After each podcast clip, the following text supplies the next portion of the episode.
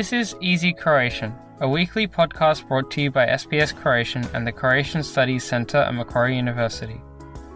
Easy Croatian is intended for those learning or wanting to brush up on their Croatian. News is written in simpler and shorter sentences and read at a slower pace. Before we move on to the feature, you will hear some of the more complex vocabulary and expressions, followed by their English translations. The transcript, as well as a short quiz, can be found on the SBS Croatian website.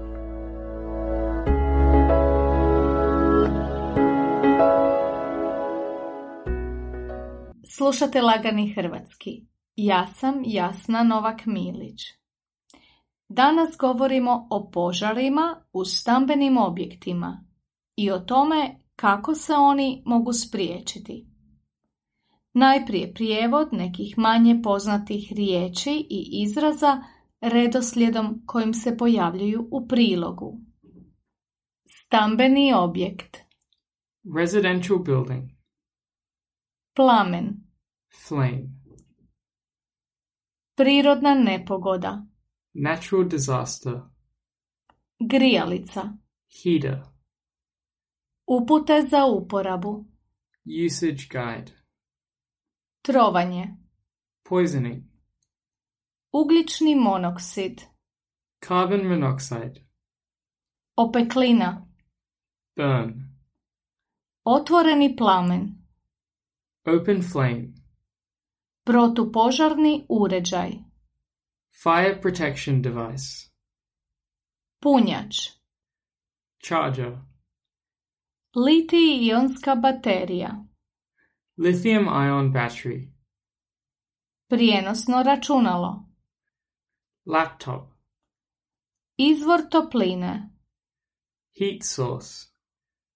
zapaljiv materijal, Flammable material. lako zapaljiva tvar, Highly flammable substance.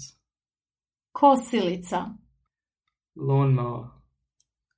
spremnik, Tank.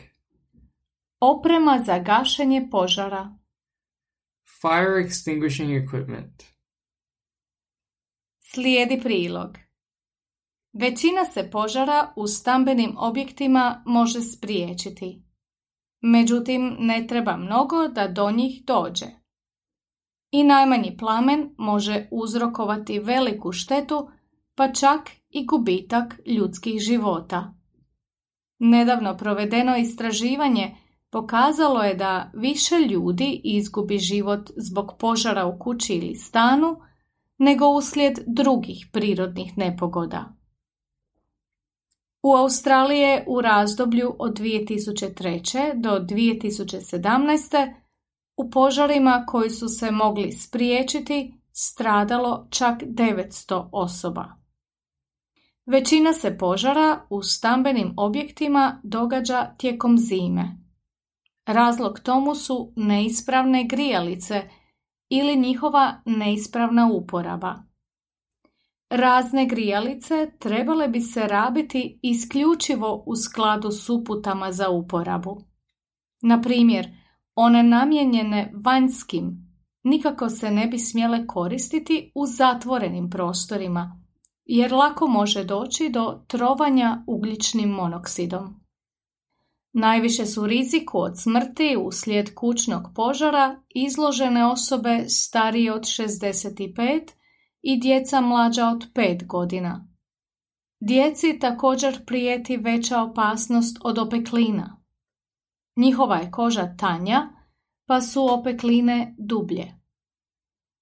Osim grijalica, uzrok su kućnim požarima najčešće cigarete, neispravni električni uređaji i otvoreni plamen.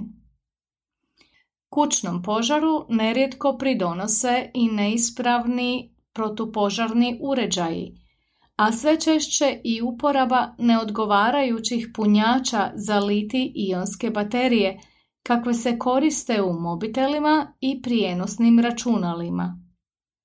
Sve izvore topline trebalo bi isključiti kada odlazimo od kuće. I u dvorištima kuća često se mogu naći brojni zapaljivi materijali, od osušenih grana i drveća do stare odjeće i drugih lako zapaljivih tvari i tekućina. Važno je da se gorivo i ulje za kosilice i motorna vozila čuvaju u odgovarajućim spremnicima i da budu što dalje od izvora topline. Uz ispravne protupožarne uređaje preporučuje se imati odgovarajuću opremu za gašenje požara. Ako ona nije dostupna, bolje je ne gasiti požar nego odmah napustiti objekt i pozvati vatrogasce. Djecu bi trebalo učiti kako izaći iz kuće u slučaju požara i što napraviti ako im se zapali odjeća. Također ih treba upozoriti na glasan zvuk protupožarnog uređaja, ali i naučiti ih razlikovati pravi alarm od zvuka kojim uređaj obavještava vlasnika da mu je prazna baterija.